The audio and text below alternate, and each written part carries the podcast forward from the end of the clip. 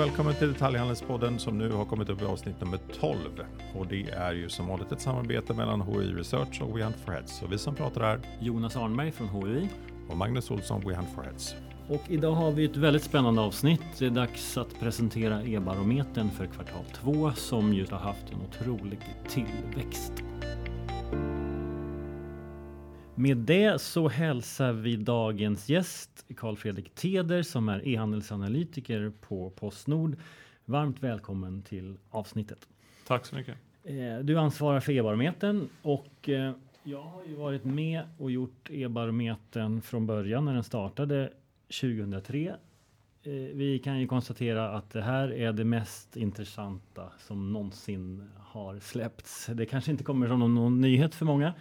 Pandemin har ju skapat helt nya beteendemönster. Men eh, välkommen Karl-Fredrik igen ska vi säga. Du var här innan sommaren och nu vill vi höra vad är det som har hänt? Vad ser vi framåt? Kommer den här beteendeförändringen stå sig?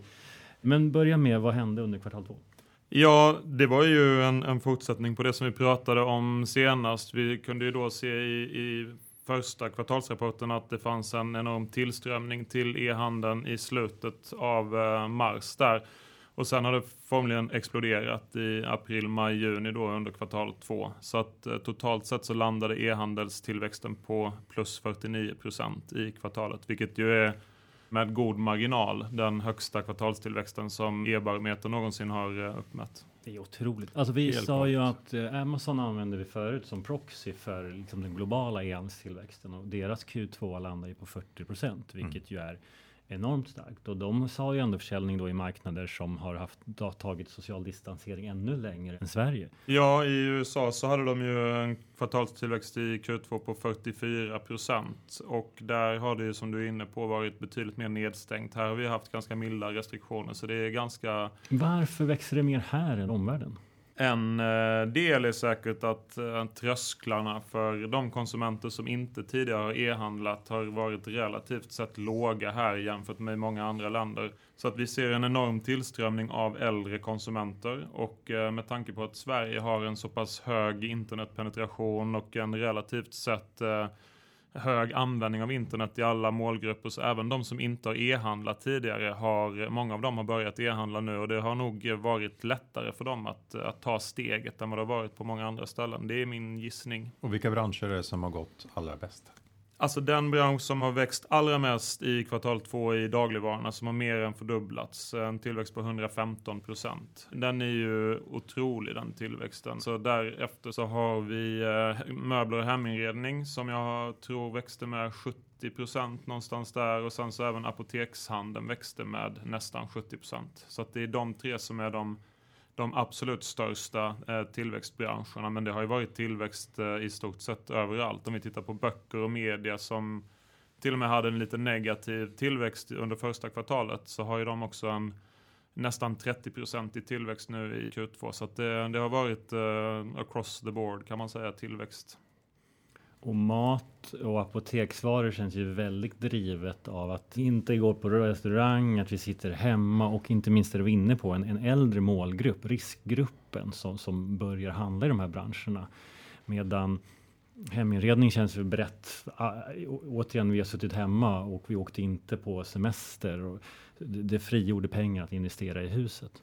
Precis, så att både heminredning, möbler men även hemelektronik som också hade en kraftig tillväxt. Eh, det är ju såklart eh, delvis i alla fall drivet av att vi har spenderat väldigt mycket mer tid hemma och eh, identifierat nya behov och lagt en del av de pengarna som vi normalt sett kanske skulle ha lagt på att göra någon resa under våren och, och inte minst senare under sommaren. Men nu är det ju april, maj, juni som de här siffrorna avser. Så att den hemestereffekten kommer väl som allra starkast först i juli, men även i början på sommaren. Så folk har spenderat mycket tid hemma. Fyra av tio har helt eller delvis jobbat hemifrån.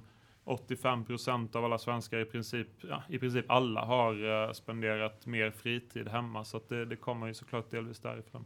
Och hur ser det ut för mode som ju är en bransch som har backat på totalen? Har de också växt online? Ja, kläder och skor växte med 24 procent på nätet under kvartalet. Och det är som du är inne på där, att det, den, där har vi sett en total omsättningsminskning under kvartalet. Så det är ju anmärkningsvärt att man har lyckats växa så mycket online. Och det betyder ju enormt mycket för e-handelsandelen. Samtidigt som butikerna har haft försäljningstapp på kanske 50 procent så har vi då en e-handelsuppgång på 25 procent. Det gör ju att e-handelsandelen som ja, 2019 är väl det är den senaste siffran vi har. Då låg de på typ 20 procent. Kläder och skor, ja, Ja. det gjorde den nog ja. Och den har ju under Q2 då sannolikt fördubblats. Ja, det skulle man kunna föreställa sig. Eh, Den totala e-handelsandelen i Sverige ligger på 11 procent ungefär under 2019. Det är ungefär lika mycket som i USA och eh, där prognostiserar man nu att e-handelsandelen totalt sett kommer gå upp till 13-14 procent. Så det är väl ungefär samma här kan man tänka sig. Och det intressanta är, vi vet ju inte exakt vilka det är som driver tillväxten. Butikskedjorna inom mode har ju uppenbarligen lyft fram e-handeln eftersom man inte har haft människor i butiken. Så man har ju tvingats till digitala satsningar. Om man Mm. tidigare var lite långsam eller motsträvig så har man ju släppt alla liksom funderingar över ska vi ha en e-handelssatsning. Och och om det leder till att man börjar stänga butiker i höst Mm.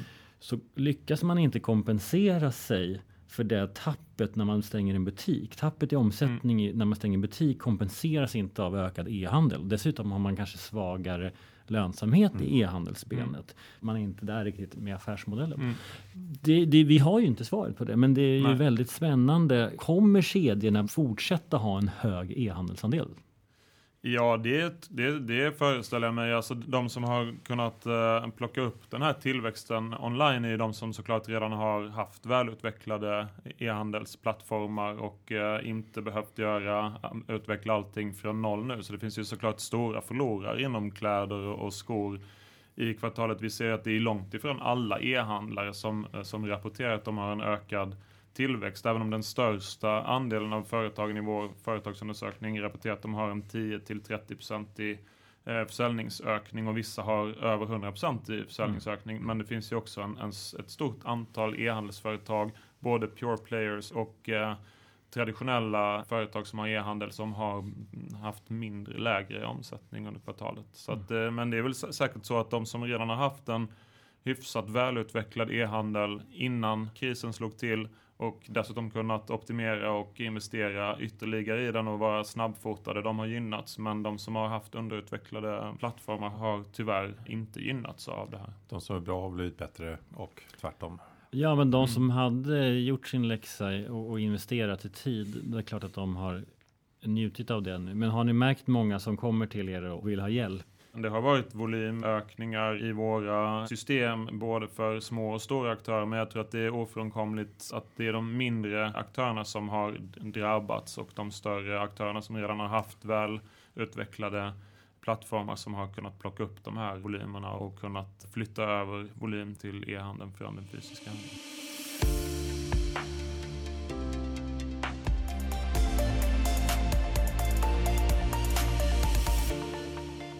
Men Carl Fredrik, jag tänker på en sak. 2019 var ju också ett fantastiskt tillväxtår för e-handeln. Men samtidigt så har man då kunnat se de senaste åren att ökningstakten har, har avtagit något. Och kanske till och med så att man var på väg mot en, någon form av platå eller, eller jämvikt. Och nu har vi den här extrema situationen som har utlöst den galna utvecklingen som du berättar om. Vad är en långsiktig hållbar nivå tror du? Kommer vi få se nästa år, kommer vi visa 49% igen? Hur Ja, ser men- du framåt och vad, ja, är, men- vad är utvecklingen just nu? Ja, men så som vi har resonerat tidigare när vi har tittat på tillväxten de kommande åren så har vi, precis som du själv är inne på, föreställt oss att den här eh, 15-procentiga genomsnittliga tillväxten som man har haft de senaste åren, den kommer ju att bli lägre och lägre i takt med att marknaden mognar. Så för året 2020 innan den här krisen slog till så hade vi prognostiserat att e-handeln skulle växa med 11 procent. Och nu är vår uppdaterade progno- prognos att e-handeln kommer växa med eh, drygt 30 procent. Så att det är ungefär tre gånger så mycket som vi trodde innan krisen. Och vad pratar vi då om i, i absoluta tal? Vi når väl 116 miljarder var det va, på helåret 2020. Exakt, vi kommer upp Jämfört med jämfört med 87 miljarder 2019. Så att vi kommer upp i, om den här prognosen på 33 procent slår in så, så landar vi på 116 miljarder då. Det Och betyder den, också ett rejält minus för butikshandeln generellt. Så att Mm. 2020 var ju återigen, eller kommer ju sannolikt då återigen bli ett år när all tillväxt i handeln övergripande då sker på nätet. ja, verkligen definitivt. Men, men det här skuttet som vi tar under 2020 nu, det är väl förmodligen motsvarande vad vi annars hade gjort på tre, fyra, om, om inte fem år. Just med tanke på att, som du är inne på, att vi skulle ha nått en viss platå där vi ser lägre procentuella tillväxttal per år. Men efter 2020 nu, om vi nu får en 33% i tillväxt, så är det ju svårt att föreställa sig att det kommer växa nästa år, eller att det i alla fall att det kommer växa mycket nästa år. Det är möjligt att vi kommer kunna växa några procent, men de kommande åren efter det här exceptionella året så får vi förmodligen vänja oss vid någonstans mellan 0 och 5 procent om det nu blir någon tillväxt för att, för att vi har sån, en sån otroligt jämförelse år 2020. Mm. Vad, vad är långsiktigt hållbara nivåer Om vi tittar på, på utvecklingen nu idag, är det samma volymer som i, i maj, juni? Så här tror vi, om vi tittar på eh, året först och främst. 16 procent hade vi i Q1, 49 procent under Q2. Givet de signaler som vi ser från våra konsumentundersökningar nu så var ju juli en extrem månad också som vi var inne på tidigare. Inte minst tack vare att svenskarna i princip spenderade hela sin semester hemma istället för att resa utomlands. Och signalerna om augusti och september är att tillväxten kommer att vara betydligt måttligare. Så vi föreställer oss att, att det kommer att gå tillbaka något från den här mest extrema tillväxten under Q2. Men vad som är långsiktigt hållbar tillväxt efter 2020 Ja, det, det beror ju väldigt mycket på såklart hur mycket av de här beteendena som består, hur stor del av konsumenterna som nu har tillkommit till e-handeln, inte minst de här lite äldre målgrupperna. Hur många av dem har upplevt det som så pass smidigt och eh, välfungerande att man fortsätter handla online och hur många kommer återgå till den fysiska handeln i takt med att oron för viruset och oron för ekonomin stillas. Och ja. där är ju dagligvarorna en nyckelbransch för att om man tittar nu på den här 115-procentiga tillväxten som vi hade i dagligvarorna under Q2 så står den tror jag för 25-30% av den totala tillväxten i branschen. Så att mycket av hur stora tillväxttalen för, för branschen totalt sett blir på sikt, ja det, det beror ju mycket på hur stor del av dagligvarorna som består på nätet? Kommer det ligga stabilt eh, eller till och med öka från den här 4-procentiga e-handelsandelen som vi nu lär ha, eh, sett till att vi hade ungefär 2% tidigare? Mm. Eller kommer folk vilja strömma tillbaka mot den fysiska dagligvaruhandeln i takt med att man inte oroar sig över viruset längre? Vi vet ju att dagligvaror är en sån kategori som en stor del av befolkningen, även om man är gillar att e-handla, även om man tycker det är smidigt att e-handla, så finns det också ett beteende som bygger på att det faktiskt är rätt trevligt att gå i en välsorterad dagligvarubutik och plocka sina grönsaker själv. Och det finns också en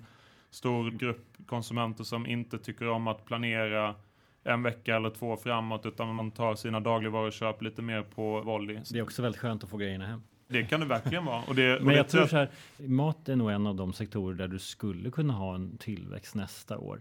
Ett av tillskotten kommer ju från den äldre målgruppen och där håller jag verkligen med om att många, alltså riskgruppen som idag nästan tvingas handla på nätet, de har tiden och de tycker att det är trevligt att gå runt i butikerna. Så det kan nog gå tillbaka där. Men det kan nog vägas upp av att småbarnsfamiljer så har liksom kommit in i att handla mat på nätet. Och att systemen funkar på ett annat sätt. Ja, och när vi såg senast då var det en veckas leveranstid. Nu är det ju återigen att det är dagen efter. Ja, på, nu är det normalt. På, ja. att, men, men, sen kan man ju också tänka sig att de som använder dagligvaruhandeln som insteg i e-handelsvärlden går över från att handla liksom livets nödtorft för att man verkligen inte vågade gå i butik. Man började med dagligvaror, man gick över till apotek. Nu också kommer börja handla andra sällanköpsvaror. De har ju så att säga den tillväxten framför sig. En ja. nyckel är ju också dagligvaruhandelsaktörernas, mm. hur, hur, de agerar eftersom Exakt. de håller på och investerar i mm. affärsmodeller som ska klara av mm. att göra e-handeln lönsam. Men än så länge, allt de har sålt på nätet idag gör de ju förlust på. Mm. Sen eh, med automatiserade lager och så vidare så kanske man gör vinsten då. Mm. Men det är klart att om den kalkylen drar ut på tiden, ja, men då kan man tänka sig att man fortsätter att pusha click and collect så att kunden får åka till butiken ja. och göra jobbet själv så att säga. Och det har ju fungerat eh, som någon form av second best under pandemin nu, för då slipper jag åtminstone gå in i butiken. Men ja. fortsätter man pusha det framför hemkörning, då tror jag ändå att då, då kan det gå tillbaka. Mm.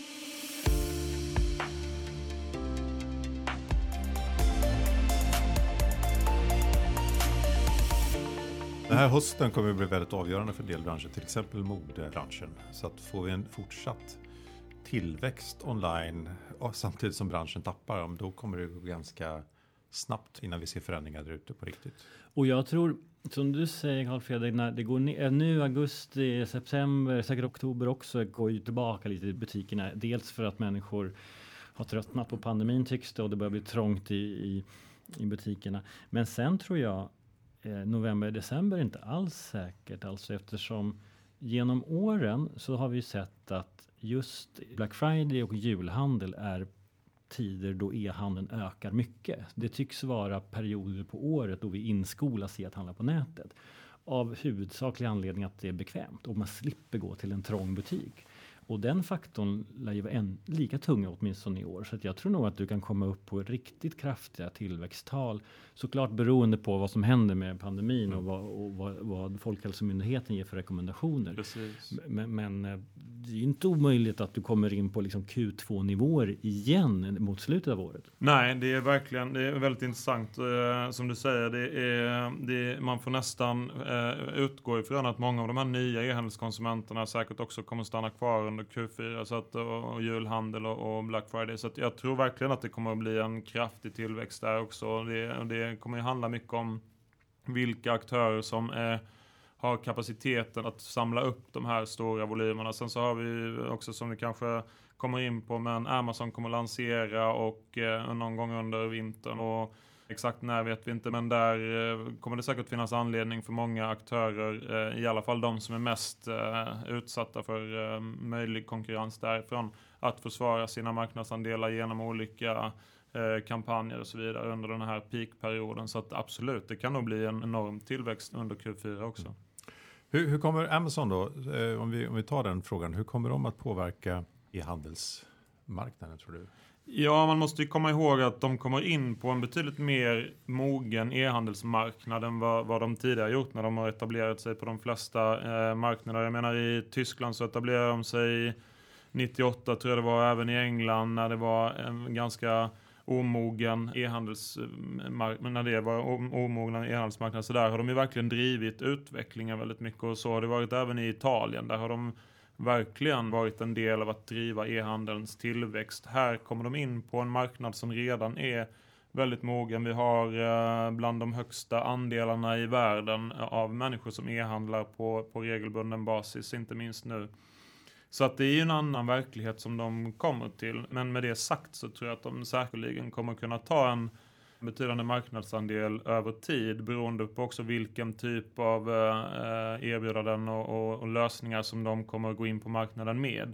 Men att vi ska se att Amazon liksom driver tillväxten eller driver marknadsutvecklingen här i Sverige på samma sätt som de har gjort på många av de här marknaderna de har gått in i ett betydligt tidigare skede. Det, det tror jag inte, inte på, på kortare sikt i alla fall. Det är lite sent, lite för sent för det. Ja, det är ju det. Vi ser ju en trend, till exempel mode eller branscher med hög eh, returgrad som mode. Där har ju aktörer som H&M Zalando gått ut och sagt att vi kommer nu börja ta betalt för returen. Mm. För att det har inte varit lönsamt med så många, att, skicka paket fram och tillbaka så mycket. Eh, och dessutom sälja någonting på kampanj. Och det tror jag väldigt många inom mode, alla e-handelsaktörer tror jag välkomnar när branschledare tar den typen av initiativ och många är tacksamma och, och hänger på det. Ja, och, och dessutom när det är så pass eh, aktiv, livlig debatt kring hållbarhet ja. och hållbarhetseffekterna av de här returerna så, så är det ju klart så att, att många ser det som någonting positivt. Men där känns det som att Amazon, om man har Prime-medlemskap som innebär gratis frakt, skulle kunna motverka det. Säkert, och jag tror att du är inne på någonting där, att det kan bli en moteffekt gentemot det vi har sett då de senaste åren, att, eller det senaste året inte minst, med aktörer som har börjat ta betalt på ett annat sätt för frakt och returer. Men eh, återigen så tror jag att även eh, Amazon kanske i viss utsträckning kommer behöva anpassa sig till en svensk marknadsklimat eh, också och vår eh, diskurs kring de här frågorna. Och, och eh, men, men jag tror att du kan ha rätt i att det kan bli en viss moteffekt. Men inte nödvändigtvis eh, eh, sätta den nya agendan för hur saker och ting ska se ut och hanteras. Vilka känner sig mest hotade av Amazon då? För att eh, i mycket av, av, diskussionen som har varit så är det ju de fysiska kedjorna som har liksom pekats ut som de stora förlorarna. Att Amazon på något sätt kommer att driva e-handelsutvecklingen. Men där är min uppfattning i alla fall att en stor del av e-handelstillväxten som har kommit har kommit därför att fysisk retail har varit för dålig. Man har varit tillräckligt bra utan att vara bra. Och då har man vunnit marknad. Men mm. Amazon sätter ju en helt ny standard för kundmötet. Och e-handelsaktörerna säkra.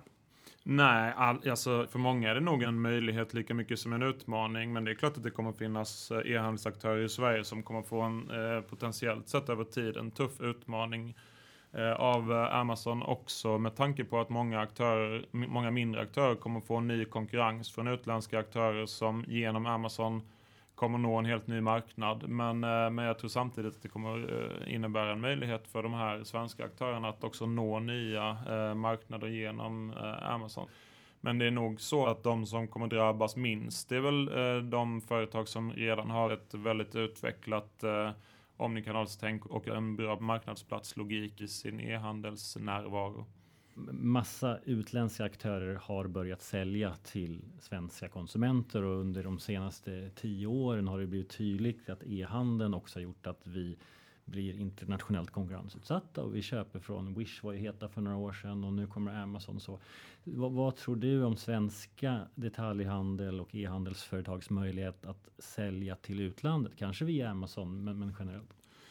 Det finns ju väldigt många svenska e-handelsföretag som har en tydlig strategi om att man vill nå ut till andra marknader bortom Sverige och bortom Skandinavien. Och där är ju Amazon såklart en kanal ut.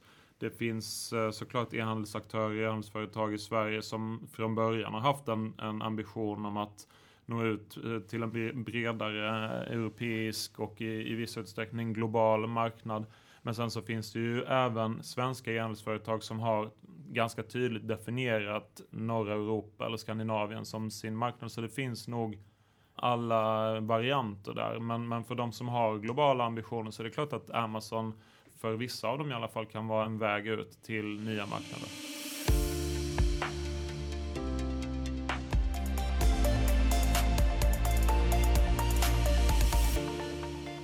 Vi har ju pratat en hel del om inflection point på HUI tillsammans med posten. Med det menar vi att när en bransch har ungefär 15 procent av försäljningen via nätet då sker någon form av tipping point eller brytpunkt eller inflection point. Alltså från den punkten så sker all tillväxt på nätet. Under det senaste halvåret nu så har väl egentligen alla, förutom maten då, lyfts in i inflection point. Alltså att man har en e-handelsandel på minst 15 procent. Vilket då skulle indikera att butikernas tillväxt stannar av. Tror vi att det är så? Eller finns det någon bransch som kommer komma tillbaka och faktiskt ha butikstillväxt efter den här ja, 2021 säger vi? Men är det inte så att man måste titta på vad som händer efter den här akuta så att man får en ny, ett nytt normalläge innan man kan säga att man har passerat inflection point? Ja, men vad tror vi? Ja. Magnus, du kan ju allt om att driva butik. Nu går vi in i ett läge där mm. de som ska förnya sina hyreskontrakt i höst, kommer de göra det? Vi vet ju att flera tittar på att avveckla tredje och andra butiken i, i eh, den lilla och mellanstora staden. Med hoppet att driva den trafiken till sin onlinebutik. Jag tror att de flesta kommer att misslyckas med det. Därför att det är en annan affärsmodell och man med den fysiska butiken så, så driver man också trafik. Avslutningen av hyreskontraktet innebär då bara att man har gett pengar till Zalando eller någon e-handelsaktör som är bättre på att driva den här affären. Det skulle kunna vara så och det kommer man upptäcka och kanske kommer vi få en återetablering om ett antal år. Men först måste vi ner och vända. Det mm. tror jag. Och nu när vi ändå är inne på att spekulera, kan vi inte våga spänna bågen lite grann och säga lite grann vad som kommer hända under 2021? Jag kan få börja och jag tycker det. Vi har en nyligen lanserad budget som ju är väldigt generös som utan att analysera den eh, allt för noga än så länge då, så, så, innebär det ju mer pengar för konsumtion. Samtidigt är det fortfarande ett undantagstillstånd för handeln i att vi inte går på restaurang lika mycket som vanligt och vi reser inte lika mycket som vanligt. Så att vi är ju under någon form av dopad period nu där den enorma strukturomvandling som vi är i på något sätt överskuggas av att det är ändå är en himla injektion av pengar i branschen. Det är klart att under 2021 så kommer vi komma till någon form av mer normalläge konsumtionsmässigt och att vi börjar gå på restaurang och så igen och då kommer det vara back to normal men strukturförändringarna kommer vara kvar och det kommer nog vara en test för många affärer där ute. Om jag får spekulera då så är inte jag riktigt lika säker på att vi får den här nya normalläget ens under 2021. Därför att pandemin kommer fortsätta och tittar man på vad forskarna säger så säger man att någonstans, vi får bereda oss på att vi kommer att behöva ha någon form av social distansering ända till 2021 slut på ett eller annat sätt. Eh, det innebär att vi kommer fortsätta arbeta från hemmet, åtminstone vissa dagar i veckan. Vi börjar nu ifrågasätta, ska vi verkligen ha de här stora kontoren? Det leder till att vi har helt andra kundströmmar och, och de lägena som har varit nära arbetsplatser kommer inte att få samma återhämtning som de skulle ha fått, tänker jag. Ja, det är så. Det är helt nya beteende och rörelsemönster och om mm. det bara är några som väljer att fortsätta jobba hemifrån. Så det räcker med att vi gör det två dagar i veckan så ja, är det, två luncher som inte betalas. lägre trafik mm. utifrån normalläge. Mm. Carl Fredrik, vilken bransch har högst tillväxt på nätet nästa år? Jag skulle säga, först och främst så vill jag också liksom besvara eh, frågan här. Vad, vad händer nästa år med liksom en motfråga? Vad är det som vi, som också relaterar till det som du precis sa Magnus. Vad är det vi är trötta på och vad är det vi kan tänka oss att, vilka beteenden är det vi eh, kan tänka oss att fortsätta med, både som privatpersoner och som företag. Hur, och det här borde man ju göra någon typ av kvalitativ studie på kring, för jag menar e-barometern bygger väldigt mycket på enkätundersökningar, men det vore ju väldigt intressant att veta hur stor del av de här konsumenterna som har e-handlat så mycket mer hur många av dem är det som längtar tillbaka till de fysiska butikerna? Hur många är det av dem som nu äter hemma mer, som längtar till restaurangen och många av företagen är det som organisationer eh, inom citationstecken längtar tillbaka till där vi var tidigare. Och det vet vi inte, men jag skulle bli väldigt förvånad om andelen som handlar på nätet i olika, egentligen i någon kategori, kommer gå tillbaka till den nivån som det var på tidigare. Men som sagt, det beror ju väldigt mycket på vilka av de här beteendena som vi egentligen bara är eh, i början av och vilka tendenser det är som vi är väldigt trötta på. Och sen så såklart vad händer med själva virusspridningen och olika restriktioner. I vilken utsträckning kommer vi fortsätta behöva förhålla oss till distansering fysiskt och, och så vidare.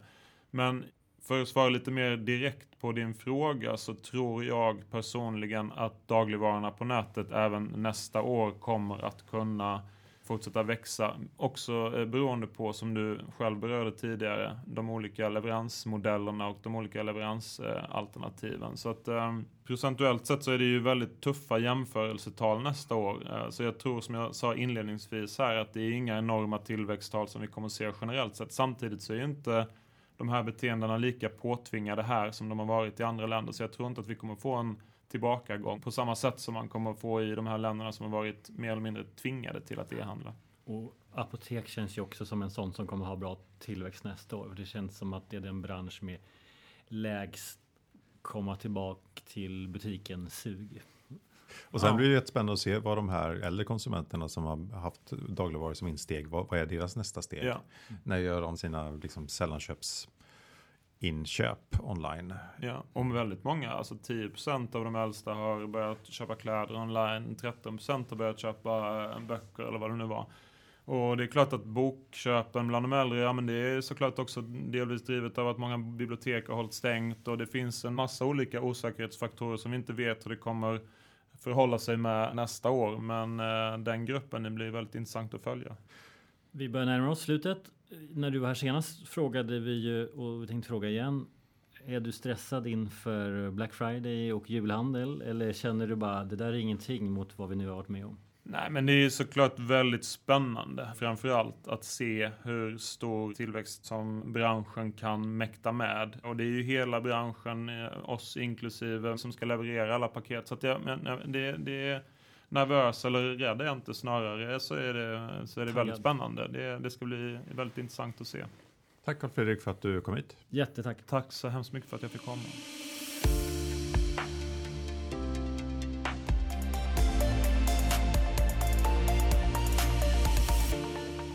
Och med det så säger vi som vanligt stort tack för idag. Tack för att ni lyssnade och vi är tillbaka vilken vecka som helst med ett nytt spännande ämne. Eller hur Jonas? Yes, jättestort tack för idag. Tack för att ni lyssnar.